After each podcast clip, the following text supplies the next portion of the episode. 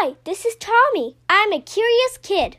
I love to learn and always work hard in school, but I really love exploring difficult and complex subjects like economics, astrophysics, and psychology.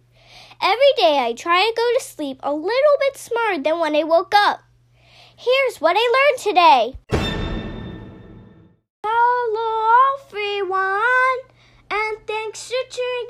Episode 421 of the What I Learned Today podcast.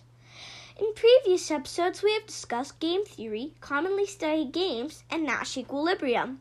Today, we are going to discuss Nash bargaining.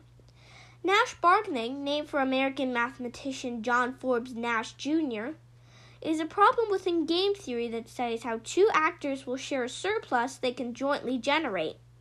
In most scenarios, a payoff generated by two or more people can be shared in many different ways, thus forcing players to negotiate what the division of payoff should be. There are typically two approaches to the Nash bargaining problem. The normative approach, which studies how the surplus should be shared to come to a solution based on agreed upon axioms, while the positive approach answers how the surplus will be shared, modeled as a non cooperative game.